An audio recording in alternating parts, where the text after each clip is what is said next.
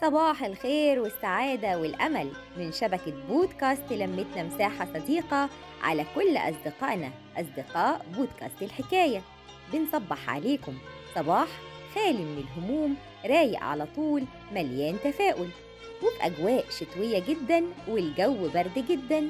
حبينا نكمل شوية معلومات عن تقوية الجهاز المناعي للجسم عشان نقدر نواجه جائحة فيروس كورونا. وإحنا أقوياء. لازم نركز على التغذية السليمة والمشروبات اللي بتقوي المناعة وتدفينا كمان منها الزنجبيل وله فوائد عديدة تبدأ من تقوية المناعة وتمتد لصحة القلب. وفي ظل القلق من عدوى فيروس كورونا المستجد بتحث توصيات الوقاية على دعم الجهاز المناعة بكل الطرق ومنها إضافة رشة من الزنجبيل على الطعام وتناول شراب الزنجبيل الدافي من أربع لخمس مرات في الأسبوع للأسباب التالية. بيساعد الزنجبيل على خفض الكوليسترول وضبط مستوى السكر بالدم والوقاية من الجلطات.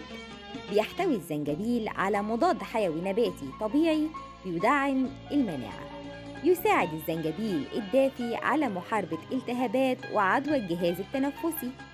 بيقلل الزنجبيل من آلام التهاب المفاصل والعضلات ويخفف أيضا من الدوخة وأعراض الغثيان في الصباح. وكمان الكركم بيستخدم من آلاف السنين كأحد أبرز التوابل والأعشاب الطبيعية وفقا للدراسات العلمية والطبية بيحتوي على مضادات التهابات وأكسدة ومركب الكركمين اللي بيساعد على علاج أعراض التهاب المفاصل. يساعد في تحسين وظائف الكبد بسبب تأثيره المضاد للأكسدة بتساعد خصائص الكركم المضادة للأكسدة والمضادة للالتهابات على تقوية جهاز المناعة. تأثيرات الكركم المضادة للأكسدة والمضادة للالتهابات بتعزز الجهاز الهضمي. والنهاردة هنقول لكم وصفة سحرية تخفف السعال والبرد والإنفلونزا. نغلي. كوبين من الحليب مع ملعقة صغيرة من مسحوق الكركم. ثم نتركه ليبرد ونتناوله بالهناء والشفاء. علينا جميعا أن نهتم بتقوية جهاز المناعة في الجيش الأول ضد فيروس كورونا وتمنياتنا لكم بكل الصحة والعافية والحياة السعيدة. من شبكة بودكاست لمتنا مساحة صديقة لكل أصدقاء بودكاست الحكاية تمنياتنا بكل الحب والصحة والسعادة. ونسيبكم تسمعوا الأغنية اللي اخترناها النهاردة ونهاركم زي الفل. كنت معكم صفاء فوزي. كل الحب.